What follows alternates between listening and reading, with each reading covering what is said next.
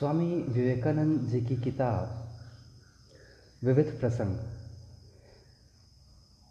पिछले चैप्टर में, chapter number six, अध्याय छः में आप जाने होंगे आत्मा और विश्व के बारे में। इसके बाद का चैप्टर है, चैप्टर सेवन, सच्चा गुरु कौन है?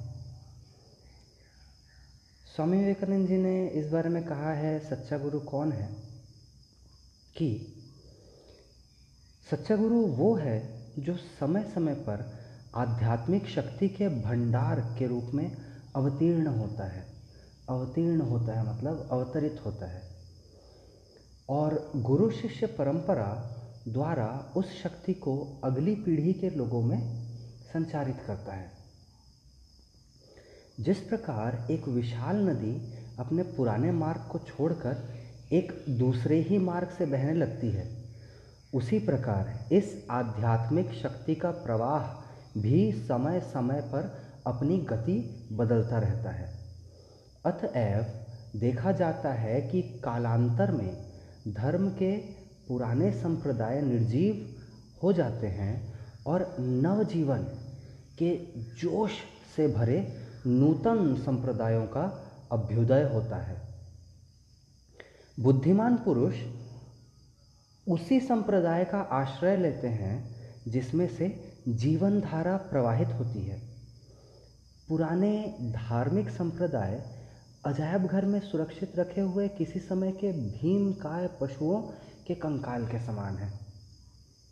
तो भी इन प्राचीन संप्रदायों का हमें उचित आदर करना चाहिए। जिस प्रकार आम का एक सूखा पेड़ हमारी रसदार आम खाने की इच्छा की पूर्ति नहीं कर सकता, उसी प्रकार ये संप्रदाय सर्वोच्च की उपलब्धि के लिए आत्मा में मची हुई खलबली को शांत नहीं कर सकते। सबसे आवश्यक बात यह है कि हम अपने अभिमान को तिलांजलि दे दें। यह अभिमान कि हमें कुछ आध्यात्मिक ज्ञान है। और श्री गुरु के चरणों में संपूर्ण आत्मसमर्पण कर दें। केवल श्री गुरु ही जानते हैं कि कौन सा मार्ग हमें पूर्णत्व की ओर ले जाएगा। हमें इस संबंध में कुछ भी ज्ञान नहीं, हम कुछ भी नहीं जानते।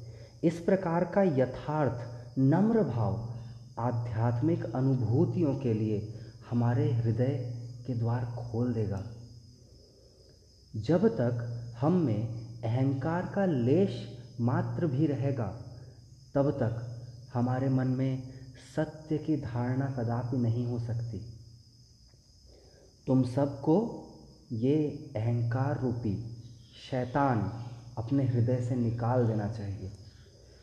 आध्यात्मिक अनुभूति के लिए संपूर्ण आत्मसमर्पण ही एकमात्र उपाय है। अध्याय सात यहाँ पे ख़त्म होता है। सच्चा गुरु कौन है? आप सुन रहे थे अंकुर बैनर्जी को।